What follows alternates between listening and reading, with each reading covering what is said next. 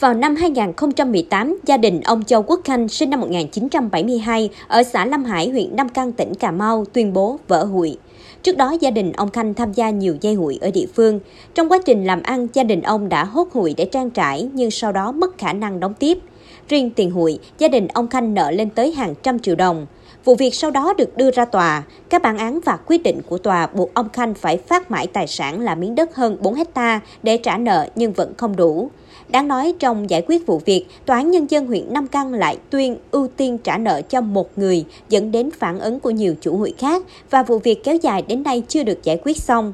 Bà Nguyễn Thị Hằng Ni, một trong những chủ hụi chịu thiệt hại, nêu rõ ưu tiên giải quyết thì là cho ông tiếp lấy đủ rồi đằng này lấy được cái gì anh? Mà trong khi đó cũng một thẩm phán đã ra quyết định là bà thẩm phán là bà biết gõ nội dung hết gõ nội dung từ đầu tới đuôi hết. Thì tại sao bà lại ra quyết định? Cái bản án của em có trước nhưng bản án sao giờ ưu tiên cho ông tiếp? Nhưng ông tiếp đã phải ngân hàng nhà nước là làm sao lại ưu tiên được?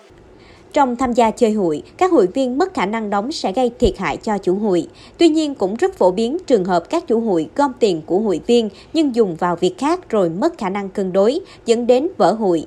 Chủ hụi tuyên bố vỡ hụi sẽ gây thiệt hại lớn hơn rất nhiều. Cũng tại xã Lâm Hải vào giữa năm 2020, gia đình ông Nguyễn Hoàng Minh tự chính quan công bố vỡ hụi. Ông chính quan là chủ của hàng loạt dây hụi và số tiền các hụi viên bị thiệt hại lên đến hơn 3,4 tỷ đồng. Ông chính quan cam kết bán đất trả tiền cho hội viên, tuy nhiên đến nay vẫn chưa làm nghĩa vụ của mình. Vụ việc được nhiều hộ dân đưa ra tòa án giải quyết, nhưng đến nay vẫn chưa được giải quyết xong. Chị Nguyễn Thị Hoa tham gia chơi hụi nêu rõ. Thì bây giờ mình cũng muốn yêu cầu lên giải quyết làm sao cho thỏa đáng như mấy chị em tay em.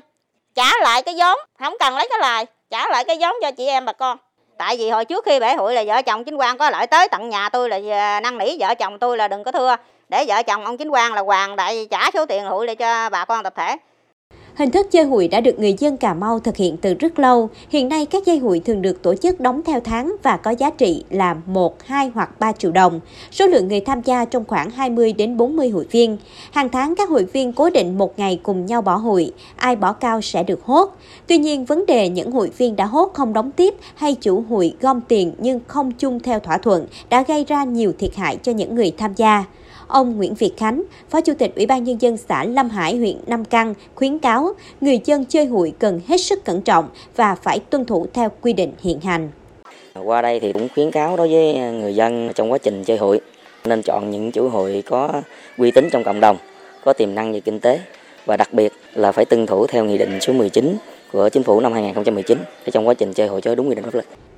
Bên cạnh việc giúp hộ gia đình tiết kiệm tiền, Chơi hụi còn giúp những người có nhu cầu cần nguồn vốn hốt để trang trải. Tuy nhiên, gần đây khi các dây hụi tổ chức có giá trị lớn đã xảy ra rất nhiều vụ vỡ hụi và gây nhiều hệ lụy, nhất là ở các vùng nông thôn.